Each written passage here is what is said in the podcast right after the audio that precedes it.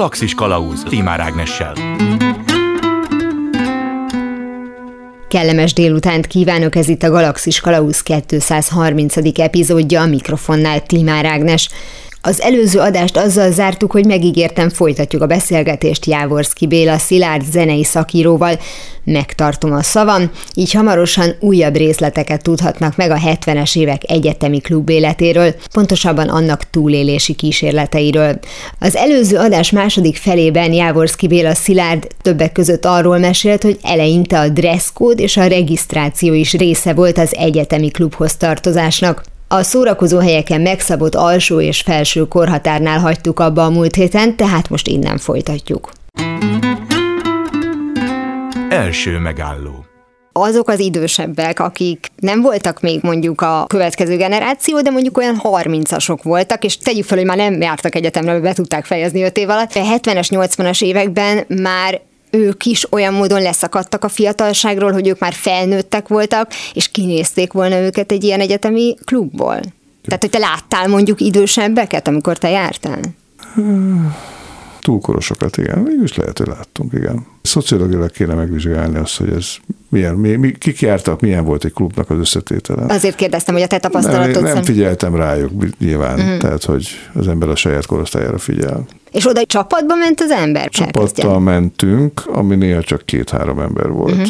de sokszor öt-nyolc is de ez csapat, igen, alapvetően csapat volt. Nem tudom, hogy ez volt a jellemzője. De a klubéletnek gondolom ez is a sajátja, benne is van, hogy ugye klub, hogy van valami összetartozás, tehát ugyanazok az emberek járnak le, és egy idő után már olyan emberek is a csapattagjai lesznek, akiket ott ismertetek meg. Persze, persze, persze. Uh-huh. De egyébként a 80-as évek alapvetően is erről szólt. Hogy közösségépítés, közösségépítés kisebb. is, hogy a, hogy mondjam, hogy bólogatott egymástak az ember az ismerős pipafüstben. Tehát ismerősként bólogattunk egymásnak, miközben nem is, mondjuk nem ismertük egymást, csak láttuk, de Aha. ugye nem volt ennyire fragmentált, vagy ennyire töredezett ez az egész. Tehát akkor, hogyha valaki lement a Fiatal Művészek klubjába, vagy lement a nem tudom hova, akkor azért nagyjából ugyanazok az arcokkal találkozott. Igen, tehát benne van akkor az is, hogy kevesebb szórakozóhely volt, mint most. Sokkal kevesebb, sokkal kevesebb. Tehát egyszerűen most, hogyha bemegy az ember egy romkocsmába, akkor nem fog ugyanazzal az arccal találkozni, vagy kis eséllyel. Igen, meg hát nagyon sok külföldi is van. Hát igen, az, az meg ugye a másik, és hát eleve az, hogy, hogy kevésbé van az, hogy én ragaszkodom ehhez a romkocsmához, hanem ilyen váltogatva. Hol ide megyünk, hol oda megyünk, tehát nem alakul ki ilyen klubélet. Az idő előre haladtával, hogyha ezek a egyetemi klubok megszűntek, ahogy te is mondtad, a, a rendszerváltással, klubszinten, és akkor maradtak azok, amelyek viszont már ugye piaci alapon működő szórakozó helyek voltak. Ott már azért gondolom megfigyelhető volt az, hogy ők már legálisan hozzájutottak nyugati információkhoz, hogy hogy kell egy szórakozó helynek működnie, tehát ott lehetett érezni azt, mert akkor ti is már láttátok, hallottátok, tudtátok, hogy mondjuk legalábbis mondjuk Nyugat-Németországban, hogy buliznak a fiatalok, hogy ahhoz képest még mindig le vagyunk maradva, még be kell hozni valamit, tehát olyan magyarul van megoldva ez a bulizás, vagy ott egy ilyen gyors váltás volt hogy amint már ugye pénzről van szó, akkor azok már úgy néztek ki, ahogy kellene. Szerintem nem volt gyors váltás, és a magyar ízlésvilág az mindig is különbözött azért a uh-huh. nyugatiaktól, ez mondjuk a Sziget példája. Uh-huh. Tehát a Szigetnek a, a line-upja, tehát azok, akiket fölléptettek, és akik a headlinerek a különböző színpadokon, tehát a, az elején még nekünk szólt, és utána egyre kevésbé szólt nekünk, és nem értettük sokszor, és igen, valóban más a nyugati fiatalnak, meg egy magyar fiatalnak az ízlésvilága, más zenéket hallgat. Fura, pedig ma már a globalizmus korában vagyunk, mindenhez hozzájutunk,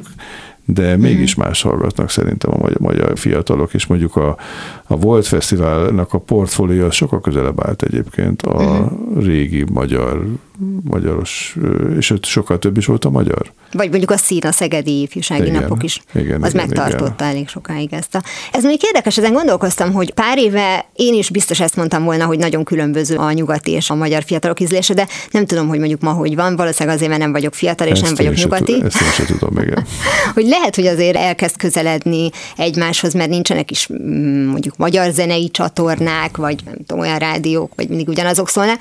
Tehát, hogy mondjuk voltak ezek a típusú szórakozóhelyek, ez akkor azt jelenti, hogy mondjuk a klub evolúcióban a nyugat példáját tekintve, ahol a 70-es évek a klasszikus diszkógömbös, szombatesti lázas időszak volt, az nekünk totál kimaradt ezek szerint. Vagy később behozták, mert, mert trapéznadrág volt, meg klumpa volt. Hát ugye maga ez a diszkó az azért egyfajta éles stílus is párosul, és azért az Magyarországon nem volt. Pont a Saturday Night Fever, tehát amire ugye próbált a Neoton együttes, vagy Neoton Família később. Csak tíz ugye. év csúszással nagyjából. Igen, Hát nem tíz év, de tudom, pár év csúszással. Hát ez a 80-as évek első fele volt, nem? Hát és mondjuk 70-es évek legvége, 80-as. igen, igen, hogy akkor igen, már ezt a diszkó hangulatot hozták? Abszolút, Én emlékszem olyan bakelitra, ami az anyukámé volt, cicanadrágos és mm-hmm. diszkó hangulat, de az még 80-as évek közepe volt, tehát persze te tudod jobban, hogy akkor a már 70-es években is tudták, hogy 70-es azt évek kell. legvégén ez már abszolút, és hogy az Erdős Péter erre elég hamar rátapintott, de hogy ahhoz hiányzott az a háttér, hogy mondjam, tehát azért a, a jólétnek volt a szórakozási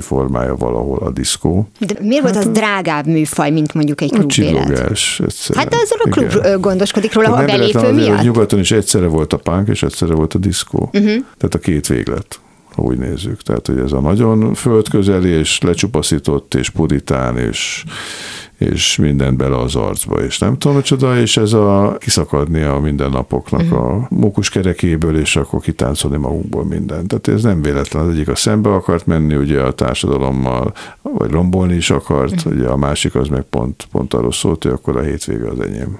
A szombat este az enyém, egész.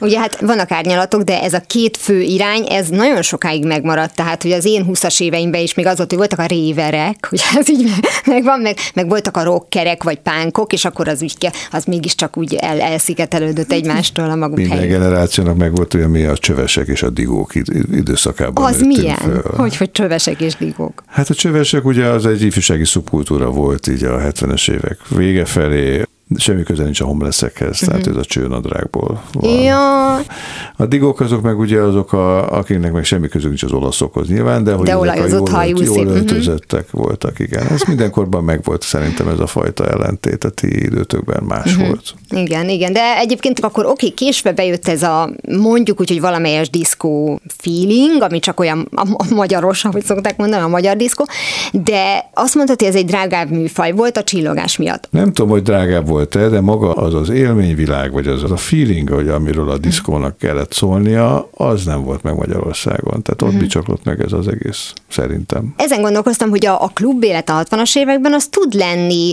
magyar jellegű, az tud lenni akár kelet-európai, azzal semmi baja nem lehet a, a rendszernek, de a diszkó az már egyértelműen a nyugatnak a lemásolása. Ugye- politikamentes volt. Politikamentesen, de mondhatja az Erdős Péter, hát nyilván ő a nyugatról Mhm. hozta ezeket az ötleteket, mert azt mindenki tudta, hogy ezt nem mi találtuk ki. Igen, de szerintem az erős nem ebbe gondolt bele. Az gondolt bele, hogy ez egy problémamentes zene, tehát azért főleg ez a fekete bárányok időszaka, tehát a P-Mobil, Ja. Homo Blues Band, Beatrice, tehát azok, akik állandó problémák okoztak, és ugye abban a világban egydimenziós rendszer volt, minden, Mhm. egydimenziós intézményrendszer volt, mindenből csak egy volt, és ezt a mai fiataloknak tök nehéz ugye elmagyarázni, hogy ahhoz, hogy valaki hanglemez szeretett volna megjelentetni, ahhoz a magyar hanglemez gyártó vállalatnál lehetett csak egyedül, és hogyha ott nem jelent meg, akkor nem jelent meg. Tehát nem lehetett föltenni az internetre, a Bandcampre, a nem tudom én hova, nem lehetett különböző magánkiadású demókat megjelentetni, mert nem lehetett. Ez, ez ugye nem a rendszerváltozásig, ez 86-ig volt csak így, ugye 86-ban szűnik meg az, az MHV-nak a, a monopóliuma, de hát az egész zenei élete így volt, ez hatott át, tehát hogy a, a gázsik például, tehát hogy nem voltak szabadon megállapított gázsik, origázsik voltak, uh-huh.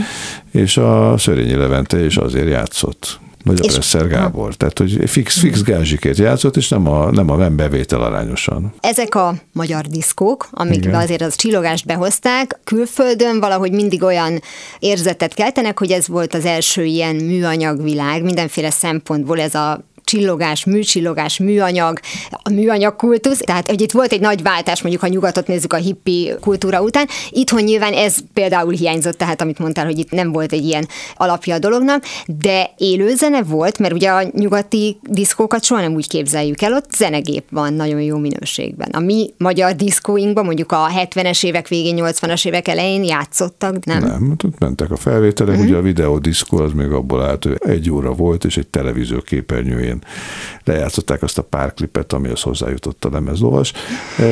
Jellemzően csak szövegeltek közte, igen, a uh-huh. dalok között, de úgy egyébként nem, nem Ja, hogy volt házigazdája a hát, dolognak? Sokszor voltak ezek a lemezlovasok, ma a DJ-nek mondanánk, de ezek azért nem teljesen azok a DJ-k, ah, ezek a, mondjuk így, hogy lemezlovasok. A te idődben akkor már volt egy ilyen választási lehetőség, hogy akkor most elmegyek a zenegép által játszott zenét használó diszkóba, vagy pedig még ez a klubmaradvány, kocsmából átalakult szórakozóhely, mert azért most is vannak ugye élőzenés helyek, tehát az, azért az teljesen más hangulat, hogy ez mondjuk megosztotta a fiatalokat? Én nem jártam diszkóba. De akkor ez egy döntés volt? Tehát azt mondtad, hogy én nem. De miért? Mi, mi volt abban neked hát a, a cikk? korunkban azért az, hogy valami overground, vagy underground, uh-huh. vagy, vagy tudom, különböző szó, szavakat mondani, mainstream, vagy off-stream, az nagyon éles határ volt. De ez mindig így van a fiataloknál, nem? Szerintem nem, ma az már sokkal jobban összekeveredik. Tehát a mi időnkben a p szeretük, a Bergendit nem szerettük. És ez, hogyha majd meghallgatjuk a Bergendinek a korai felvételeit, azért azért tele vannak olyan jó kis fúvó. Tehát hogyha egy kicsit zeneileg nézi már az ember, azért nagyon komoly fúvós betétek vannak ott, meg egyáltalán megszólal ez az egész. De nem szeretjük. meg akkor kihallotta a zenét, ugye a, a klasszikus, igen. hogy a, azt hiszem az is Beatles volt, nem, hogy ez a mit játszunk, miért már játszunk, tehát hogy, igen, hogy igen, oda igen. úgyis csak tombol gyakorolni mentek, mentek az emberek. Nálunk egyébként szerinted ez divat volt, hogy ugye mindig láttuk ezeket a, vagy mondjuk később mutatták azokat a felvételeket, hogy ájulásig sikoltoztak a lányok ezekre a zenekarokra már a 60-as években nyugaton. Nálunk volt alapvetően a fiatalokban egy ilyen visszafogottság, akár mondjuk a 70-es, 80-as években is, hogy lehetett a legnagyobb sztár, mármint magyar sztár, akkor sem váltott ki ilyen hisztériát. Ugye egy nagy változás volt ez a táncolás versus csápolás. Ez volt. Miközben a 60-as években még nagyon sok klubban táncoltak, vagy akár koncerten is, tehát az ifjúsági parkban vannak uh-huh. olyan koncertek, és akkor még a táncolnak, az később ugye a csápolás váltotta föl, amikor az ég, fel, ég felé böltünk. A pogózás az egy kicsivel későbbi. Igen. Ja, csak simán, ja, ó, igen, igen, igen, Tehát ez egy evolúciós folyamat, hogy nézzük, igen. Aha. Én nem tudom, hogy most például mit csinálnak a fiatalok, ha az ilyen, hogyha zenét hat. Sokkal felszabadultabbak egyébként. Tehát azért megné, megnézed mondjuk az ezek a fiatalokat, mm. az extázis 7-től 10 aminek ugye a neve is, azért, azért, azért ott sokkal visszafogottabban szórakoznak, de egyébként a nyugatiak is. Felszabadultabbak, mint a magyar társaik, de sokkal visszafogottabbak, mint a későbbi társaik. Tehát azért a, amikor, mit tudom én, a franciák elkezdenek bulizni, azért az, az egészen más. Mondjuk ugye a 80-as évek, 90-es évek. De mi, én akkor tapasztaltam ezt, azok tényleg buliztak. Hát most nem beszélve, de akár a szerbekről is. egészen más náció. De a vérmérséklet Valószínűleg, azzal is összefügghet. Igen. Ah. Visszatérve az eredeti kérdésre, a, főleg amikor a szigetén is megnézzük, az esőszigeteken nem volt az a fajta örjöngés, vagy az a fajta, uh-huh. nem is örjöngés, de hogy extázis mondjuk. Amikor ami, még diáksziget volt, tehát amikor, amikor elindult. még diáksziget uh-huh. volt, amikor ez az egész átment mainstreamben, mert az mégiscsak az underground világából jött, vagy az alternatív zene világából uh-huh. jött, mert egyébként akkor az volt a népszerű. Igen. Tehát igazából mindig egy tömegrendezvény szeretett volna lenni a sziget, csak másképp pozícionálta magát. Ez a fajta megosztottság, hogy diszkó vagy élőzene, ez azért nyugaton is megfigyelhető volt. Én rosszul tudom, hogy a, a CBGB és a, a Studio 54 azok egy időben voltak nagyjából? Szerintem a CBGB korábban volt egy Igen? picit. Azért mondtam most ezt a kettőt, mert ez pont a két különböző világnak a képviselője. Ugye az egyik az a csillogós Igen. diszkó, a másik meg egy kicsit ez a rokkosabb vonal. Hát meg az értelmiségi vonal. Tehát azért bármilyen fura, az a CBGB klub, ugye Manhattan, tehát ott nem tudott a pánk akkor robbanni. Tehát, hogy az, a, azért kellett az, amikor majd az átviszik Angliába, és ott ugye berobban a munkás fiatalok között. Tehát azért ez Manhattanben egy ilyen értelmiségi körben mozgott, tehát a maga a CBGB klub is, ami egy country klubnak indult, aztán Igen. utána játszottak ott olcsón bizonyos zenekarok, és aztán utána egy kicsit átalakult a helynek a karaktere. Ma már nincs meg ez sem, ugye próbálkoztak vele átvinni Las Vegasba például, meg egyebekre, de hogy persze azért ott minden piac, és minden, uh-huh. mindenből egy idő után emléket gyártanak. A Studio 54 az meg azt gondolom, hogy mintha az ilyen celebvilágnak a kezdete lett volna. Tehát, hogy oda azért volt menő járni, mert oda jár a nem tudom milyen filmsztár, művész, akármi. Szerintem Amerikában ez máskor is. Ez más. mindig, ez, tehát ez, ez műfajtól függetlenül meg volt. volt, igen. Szemben velünk. Tehát, hogy nálunk maximum az volt, hogy ha a zenekar játszik, akit szeretek, igen, akkor igen, elmegyek. Igen, igen. Nagyon szépen köszönöm Jávorszki Béla Szilárd zenei szakírónak, hogy beszélgetett velem erről a mondjuk több évtized évtizedes fejlődésről, ami a klubokban végbe ment. Én köszönöm a meghívást. Totó, azt hiszem már nem Kenzeszben vagyunk. Na, hát mindig tanul az ember. A videódiszkó kifejezés hallatán valami mágikusabb dologra gondoltam először. Nem állítom, hogy nem ért csalódás, amikor kiderült, hogy az csak egy tévé volt klippekkel. Jó, persze, biztos azt is lehet jól meg rosszul csinálni. De ami talán lényegesebb, hogy mint megtudtuk, a rendszerváltás valóban a hazai klub és zenei életben is megmutatkozott. Elérkezett Budapesten a Buli főváros megtisztelő cím birtoklásának ideje, a különböző szubkultúrák és saját szórakozó helyeik előtérbe helyeződésének kora, és persze a romkocsmák időszaka, habár nem minden romkocsma, ami annak tűnik, vagy amit annak hívunk. Második megálló. A vonalban Dávid Imre újságíró van velem, szia! Szia! Írt írtál, illetve pontosabban írtatok egy kétrészes cikket ezelőtt öt évvel, de hát a, az aktualitása ennek nem változott, hiszen ez azt foglalta össze, hogy melyek voltak azok a számotokra is fontos helyek, amelyek sajnos már zárva vannak, mert ez egy másik világ volt. Interjút beszélgettünk, hogy a rendszerváltástól számítod ezt a változást. Igen, ezt, a, ezt az összeállítást, vagy két részes cikksorozatot, ezt Fencsik Tamás kiváló szerkesztő barátommal együtt egyeztük, és ugye az volt az apropója, hogy abban az évben zárt be a legendás Kazinci utcai Vichman, uh-huh. És ez tényleg fantasztikus hely volt, bement az ember, olcsó volt a sör, Tamás ott állt, csak volt a maga mogorva, de közben mégis szeretető modorában, kiszolgálta a vendégeket, és hát akkor a rántott húsos szendvicseket adtak, hogy tényleg az ember véletlenül elejtette, akkor tartania kellett tőle, hogy nem töri el a lábát. Hm? Tehát Na, figyelj, ilyen... lehet, hogy ebben megy tönkre egyébként egy hely, nem? Túl nagy a rántott húsos szendvics. Hát ez egy érdekes kérdés, és hogyha egyrészt a kultikus helyekről beszélünk, akkor ott fölmerül egy kérdés, hogy mitől válik kultikussá uh-huh. egy hely. Ahogy ezt a zenei ízléssel is mondják, a legtöbb ember akkor szeret meg igazán valamit, akár egy helyet is, amikor tizenéves évei végén, 20 éves évei elején elkezd éjszakába járni, apu, anyu már nem hívja haza éjszélre, vagy ha haza hívja, sem megy haza éjszélre, és akkor a kortársaival beszabadul a városba, Ugye ez az az időszak az ember életének, amikor minden szerelem az igazi szerelem, és minden szakítás a világ vége, és ilyenkor ugye beleég, belemaródik az ember lelkébe, pszichéjébe egy-egy olyan élmény, ami aztán hát vagy meghatározza valamilyen szinten az életét a továbbiakban, vagy nem, de mindenképpen jó visszaemlékezni rá. Az én generációm, én 75-ös vagyok, mi ugye pont a rendszerváltás idején kezdtünk el gimnáziumba járni, a 90-es évek elején érettségiztünk, aztán mentünk egyetemre, és akkor azért valóban érezhető volt, hogy a Kádár korszakban azért meg-megélt és fölfölbukkanó, de azért alapvetően mégiscsak visszafolytott, korlátozott, lefolytott szabadságvágy, és az ezzel kart-karba járó kreativitás az úgy hirtelen berobbant Magyarországra, és Budapestre különösen. Egyrészt elkezdtek ugye külföldiek járni nagy számban Pestre, mert hogy izgalmas, érdekes város volt, tehát itt előbb még kérem szocializmus volt, most meg már nem az van, hanem demokrácia, vagy hát ami annak ígérkezett, és hát ugye ezzel párhuzamosan rengeteg olyan hely nyílt, ami az én, vagy a, nem tudom, mondhatom a nevedben is, a mi generációnk mm. számára tényleg kultikus volt.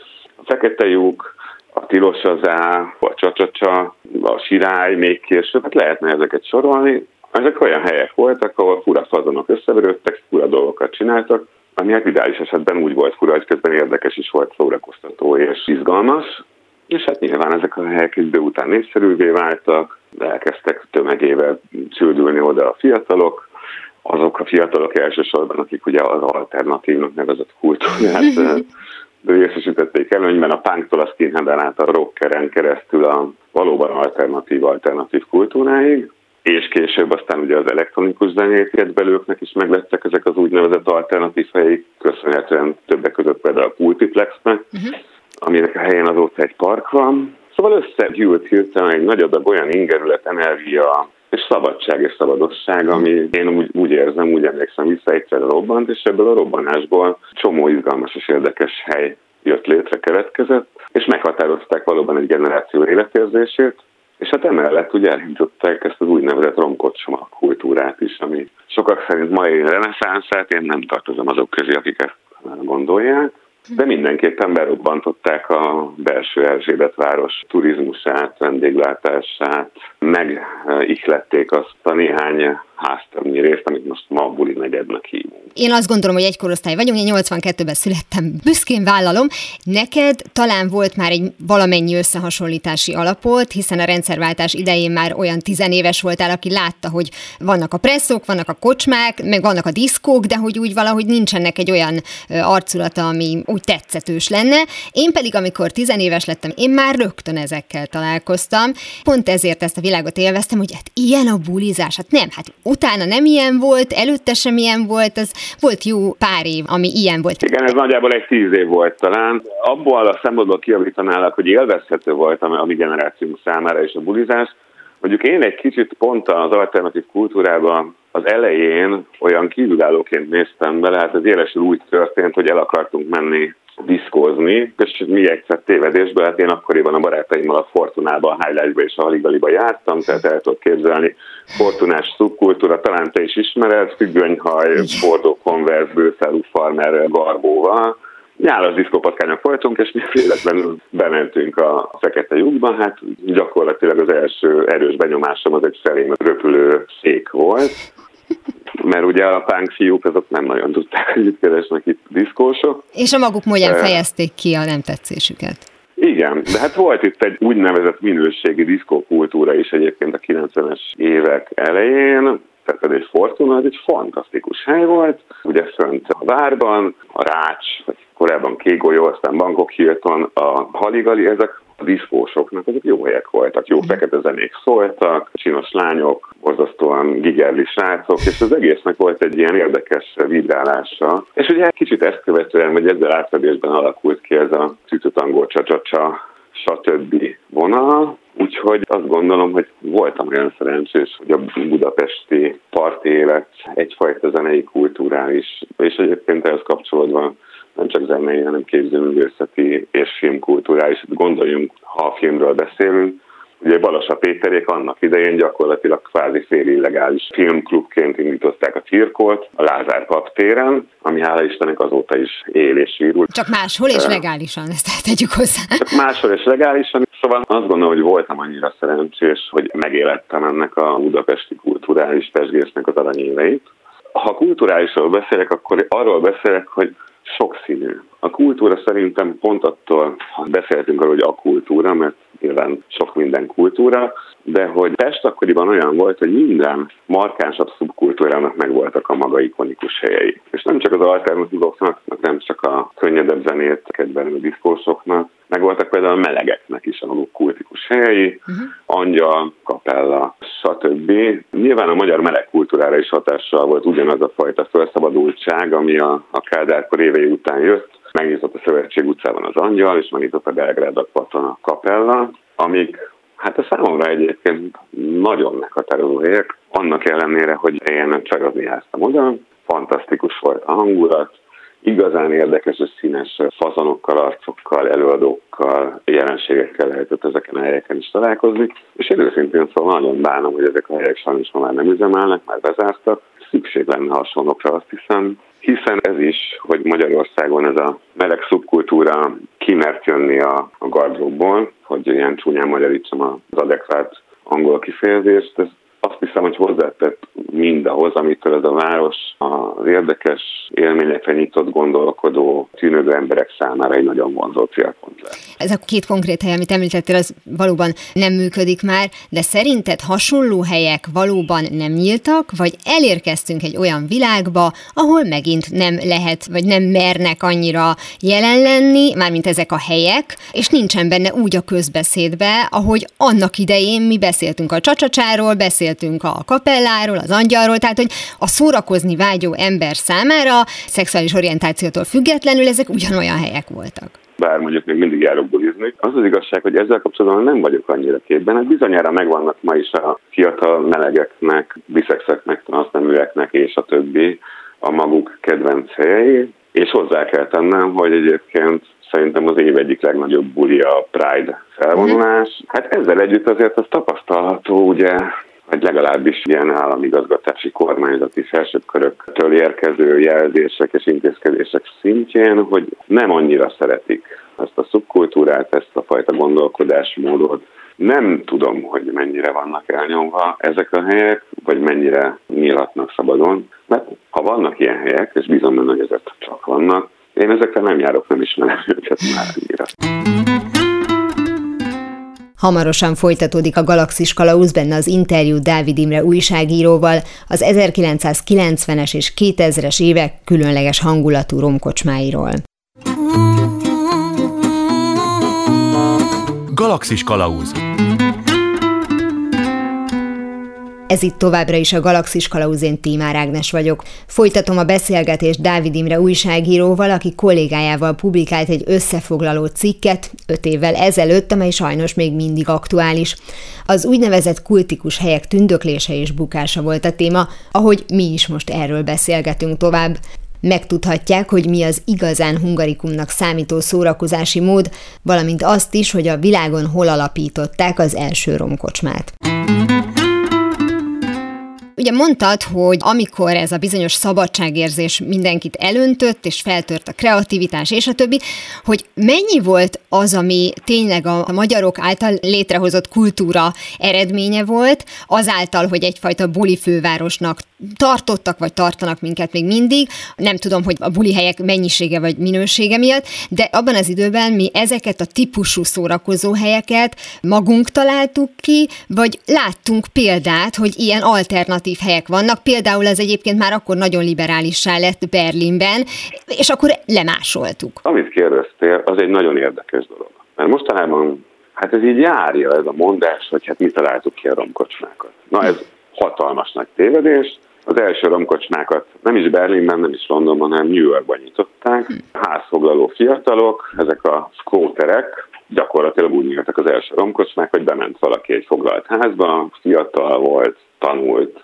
nem akart albérletre költeni. Ugye voltak üresen álló ingatlanok, ezeket ugye befoglalták, belakták, és valaki lerakott egy dekket, vagy egy lemezjátszót, meg két hangfalat, és akkor jöttek a verője, elkezdtek el bulizni, aztán jöttek többen, meg többen, meg többen, meg többen, az ugye a saját zenei ízlésüket, zenei műveltségüket, stb. tükrözték a többiek felé, vagy adták át, és akkor hát egy idő után ezek népszerűvé váltak, és akkor már ilyen úgymond profi vagy szélprofi DJ-k is beszálltak. Így alakult ki igazából a romkocsma kultúra, ami igen, a kontinensen Berlinben virágzott, és hát tapasztalataim szerint Budapesthez képest mindenképpen virágzik még ma is, a kontinensen kívül, ugye Londonban. Budapesten szintén a 90-es évek talán közepe felé, 2000-es évek eleje felé nem akarok butaságot mondani, de hát ugye a színtlával kezdődött, a szintlakerttel mhm. kezdődött. A szintlakert ma is megvan, aztán nyílt a szóda, és sorban nyíltak a helyek a hetedik kerületben. Ez abban az időben volt, amikor a hetedik kerületben rajtunk elvetemülteken kívül, akkor én már nem diszkos voltam, hanem szintén az alter stábot gazdagítottam, vagy szegényítettem, ez egy kérdése mi ugye elkezdtünk oda járni, elkezdtünk a szintlába járni, elkezdtünk a szódába járni, elkezdtek nyílni helyek, egyik a másik után. A gazdasági alapja, vagy az ökonómiai alapja az ugyanaz volt, mint New Yorkban, Londonban vagy Berlinben. A belső Erzsébet városban akkor volt egy csomó lelakott, borzalmasan lepusztult, tulajdonképpen lakatásra már nem is alkalmas épület, amiket olcsón ki lehetett bérelni az önkormányzattal, és ott megnyitották ezeket a helyeket. Tehát lényegében mi a legális szintnél maradtunk. Állandóan azt mondom, hogy mi, mint hogyha megnyitottam volna bármelyik romkocsmát is, tehát akik akkor romkocsmát nyitottak, azt legális formában tették.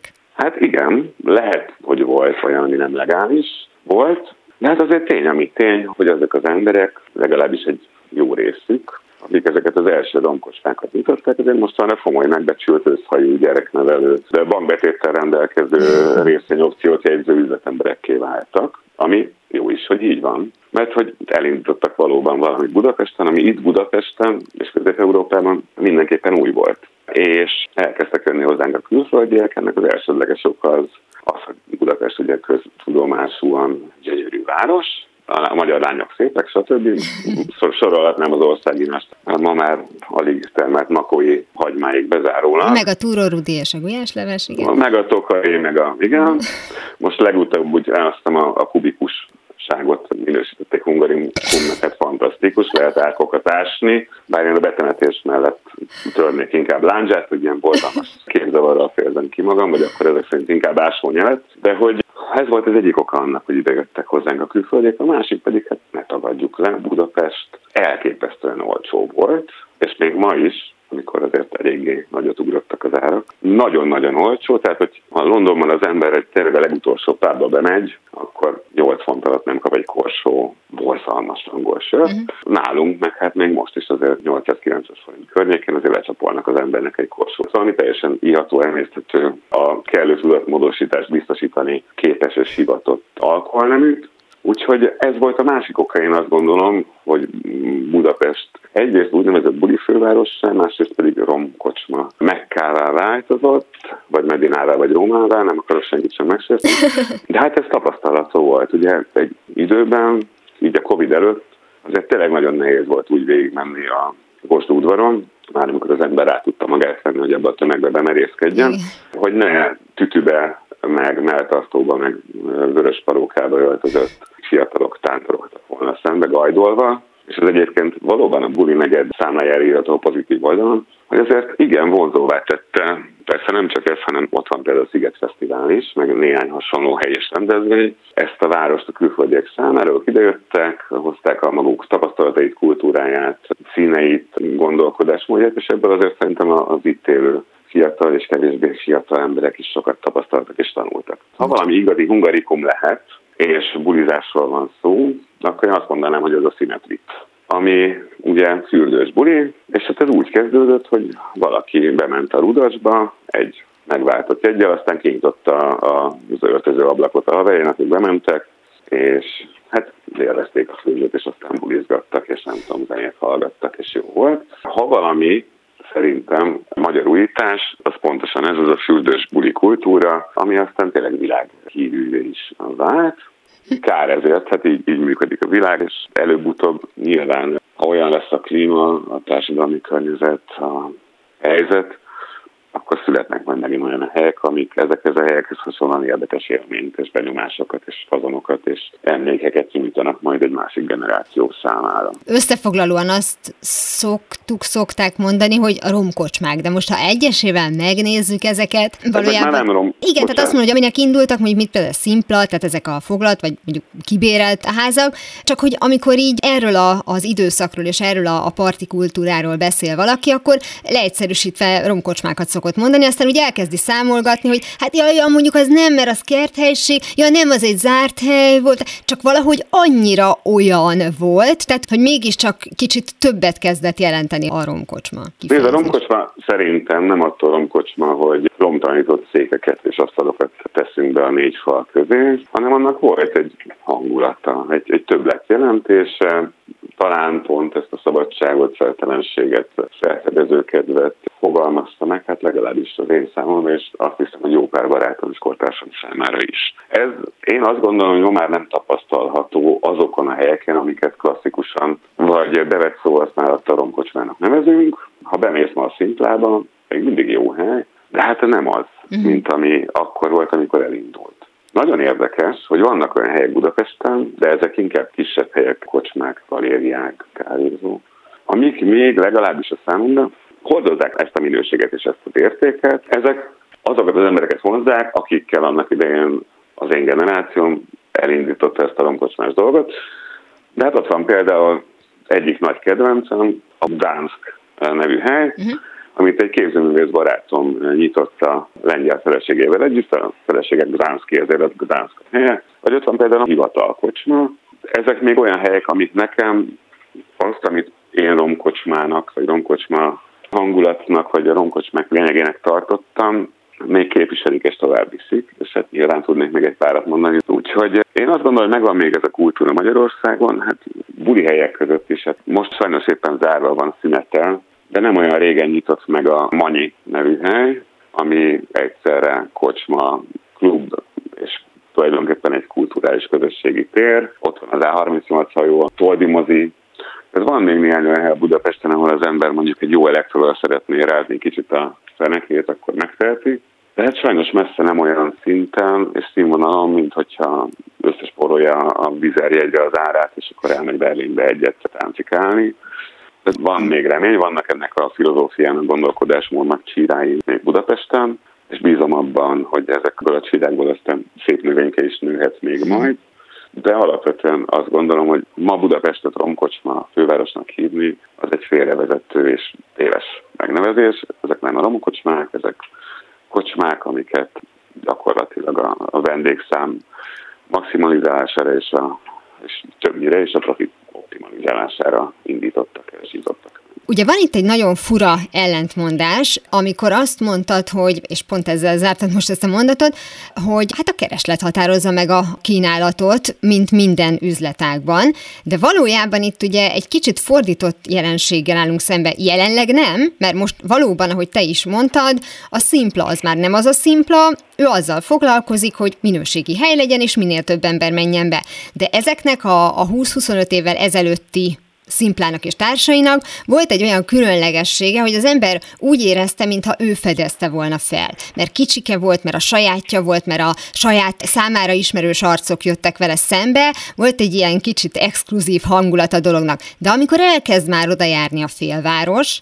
akkor már nem akarsz oda menni. Tehát valójában ezek a típusú, vagy akár mondjuk bármelyik típusú, hiszen a Vikman bezárásának apropóján írt cikk kapcsán kezdtünk el beszélgetni, hogy ezekbe kódolva van, hogy ilyen formán mindenképpen meg kell szűnniük, mert hogyha elkezd tömeg oda járni, akkor elveszíti az alaphangulatát, vagy pedig átalakulnak, és sima szórakozó helyé válnak, amire meg azért vigyáznak, hogy ne legyen arculata, hogy nehogy valaki kirekesztve érezze magát. Azok a helyek, amikről mi beszélünk, ezek a kultikus helyek, azért azok olyan helyek voltak, amik alapvetően elsősorban és hangsúlyosan közösségi helyek voltak. Tehát, hogy az én gyerekem, édesanyja, ő konkrétan részt vett annak idején az első cirkónak a kifestésében is. Haveri társaságok és szubkultúrák által gründolt helyek voltak. Ilyeneket még találsz egyébként a nyugati nagyvárosokban, meg egy-kettő, amiket így említettem, azok is sok elemükben, sok szempontból ilyenek. Egymás iránt érdeklődő, egymás felé forduló emberek csinálnak ilyen helyeket. Ezek a úgynevezett romkocsmák pedig ugye már nem erről szólnak, hogy bárki szolgálnak, hát majd, hogy nem bárki, és tényleg más a céljuk. Tehát nem annyira az együttlét, nem annyira a párbeszéd, nem annyira az érdeklődés hajtja ezeket a helyeket, hanem valóban bekerülni valóban, és akkor azt fogyasztani kell. Tehát akkor ugyanarról beszélünk, ugyanannak az ellentmondásáról, mert én az eredeti helyeknek a végességét látom, és a keresletkínálatot pedig kizárólag ezekre a mostaniakra mondtam. Hát nézd, ez egy nagyon sok különböző aspektussal rendelkező, körüljárandó kérdés. Egyrészt én azt gondolom, persze ezeket a helyeket, amikről beszélünk, javarészt annak a generációnak, még nálam is idősebb generációnak a tagjai indították el, akik tudod, baromítottak voltak és kíváncsiak a világra, és bestoppolták meg hamisított interjegyekkel, bejárták fél Európát, és ha kellett, akkor Lisszamonban híd alatt aludtak. De az biztos, hogy ez nem egy aranygeneráció volt. Tehát, hogy én egészen biztosra veszem, hogy a mai fiatalok között is vannak olyan emberek, akik szívesen nyitnának egy olyan helyet, ami ilyen értelemben véve közösség, ami ilyen értelemben véve egy kicsit más, egy kicsit különleges, egy kicsit színesebb, szagosabb, szélesvásznúbb, mint egy átlag hely, amiből 12 egy tucat. Igen ám, csak hogy egyrészt azóta elég átalakult a, várospolitika abból a szempontból, hogy gyakorlatilag amit lehet, azt vagy felítanak, vagy lebontanak, de mindenképpen eladnak és megvesznek. Ugye az egyik hely, amiről nem ejtettünk szót, az a Ráckert, a Ráckertet annak idején azért zárták be, mert felújították a Rácfürdőt, a Ráckert bezárt, a Rácfürdő azóta sem nyitott meg, ami abszolút érthetetlen jelenség a számomra. Mai napig, ha benézel, ott vannak vastag porréteggel beletve a lenájlonodott székek, uh-huh. nyitásra készen ott volt a, az a fürdő, jó is lett volna, ha mennyi, de nem nyitott meg, tehát vannak ilyen furcsaságok is. De alapvetően ma már mondjuk házat foglalni, vagy olcsón bérelni az önkormányzattól nyilván sokkal, de sokkal nehezebb mint akkor, amikor a 90-es években megindultak a romkocsmák. Tehát ez egy szintag gazdasági törvényszerűség, fölértékelődött az ingatlanok a telkek ára, elsősorban a belvárosban. Ha most megnézed, hogy a belső hetedik kerületben, belső Erzsébet városban hány forintba kerül egy négyzetméter lakás, hát az embernek tényleg leesik a haja. Már csak bejött az Airbnb-zés, szóval egy csomó olyan pi- piaci dinamika is van, ami megnehezíti mondjuk egy, egy fiatal közösség számára azt, hogy nyisson magának egy helyet. De ennek ellenére vannak ilyen helyek. Meglepő módon inkább Budán. Tehát ma is, hogyha az ember nyitott szemmel jár, akkor azért talál olyan helyeket, amiket fiatalok, akik összeálltak, nyitottak és üzemeltetnek. És hát hála Istennek vannak azért kulturális helyek, játszóhelyek. Vagy vannak olyan helyek, ahol összegyűlhetnek, ahol behúzódhatnak, ahol megmutathatják egymásnak a, gondolatékat, meg a tudásukat azok az emberek, akik erre nyitottak. És mondom, én nem gondolom, hogy, hogy, hogy lenne olyan, hogy aranygeneráció, tehát hogy a mi korosztályunk, vagy a kicsit idősebbek korosztálya, az egy különösképpen ihletett, jóval tehetségesebb, műveltebb, nem tudom, generáció lett volna, mint a mai fiatalok. Egyrészt, hogy kicsit vissza kanyarítsam a, a dumát a beszélgetésünk elejére, hát igen, ott volt ez a, ez a fajta rendszerváltós eufória és erő és energia, ami valószínűleg sokat tett azért, hogy ezek a helyek sorban nyíljanak Budapesten. Ebben mindenképpen könnyebb volt a számukra. Másrészt meg hát tényleg akkor még a piaci viszonyok, a szabályozás, stb. sokkal egyszerűbbé tették azt, hogy legálisan, vagy alig legálisan, vagy könnyebben nyithassanak meg helyek, mint ma Budapesten. De ezzel együtt, és ennek dacára, én tökre bízom annyira a mai fiatalokban, hogyha lehetőségük van rá, és támogatást kapnak, akkor nyithatnak olyan helyeket, ahova ők is szívesen járnak, nem lepik el a turisták, nem lepik el a, akár a helyi buli turnézók, és én is szívesen megnéznék egy, egy ilyen új helyet.